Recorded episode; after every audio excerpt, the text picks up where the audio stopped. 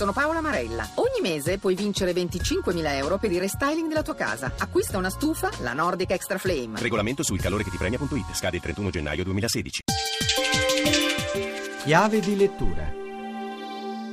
Buon pomeriggio da Alessandra Rauti. Parliamo di Omicidio al Giro, edizioni E/O, l'autore Paolo Foschi, è una firma del Corriere della Sera e un giallista per passione. È il quinto volume dedicato alla sua creatura, il commissario Attila, questa volta impegnato in un crimine nel mondo del ciclismo alla vigilia del Giro d'Italia. Ascoltiamo Paolo Foschi. Parliamo di Igor Attila, il commissario responsabile della sezione crimini sportivi della Questura di Roma, un ufficio fantomatico perché nella realtà non esiste ed è la creazione letteraria su cui si basa questa serie di libri. Igor Attila è un ex pugile professionista che vive nel rimpianto di non aver vinto le Olimpiadi a Seul nel 1988 e si trova a guidare appunto questa squadra di investigatori che indagano nel mondo dello sport. E il quinto libro, Omicidio a Giro, è ambientato nel mondo del ciclismo alla vigilia della corsa in rosa. C'è un incidente che coinvolge il favorito della gara in uno degli ultimi allenamenti prima della partenza. Ci sono delle circostanze misteriose intorno a questo incidente. Igor Attila viene mandato a indagare e scopre una storia in cui si incrociano criminalità organizzata, doping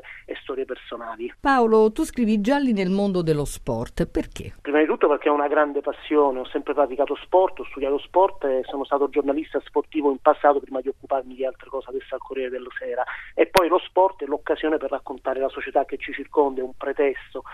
Parlare di sport significa non solo parlare di sport a livello agonistico, ma significa parlare dello sport amatoriale, che è una pratica sempre più diffusa. Io immagino questo protagonista Igor Attila, che è un ex pugile professionista ma fa le gare amatoriali di atletica leggera, e cerco di raccontare un po' le passioni del mondo dello sport a tutti i livelli. Qual è lo sport più bello, lo sport professionistico o quello amatoriale? È impossibile da dire perché sono dei modi diversi di fare sport, ma entrambi belli. Però poi si può parlare di criminalità, di tante cose parlando dello sport. Quanto c'è di reale in questi racconti?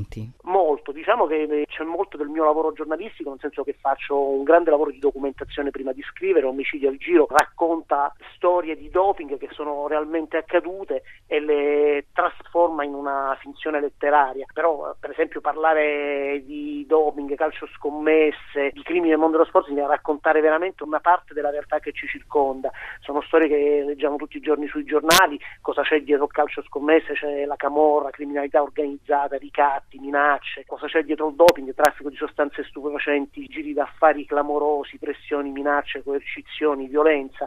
E raccontare lo sport significa raccontare anche queste cose che sono brutte, però fanno parte del mondo dello sport. È tutto. Per riascoltare questa puntata andate su chiavedirettura.rai.it. A risentirci lunedì.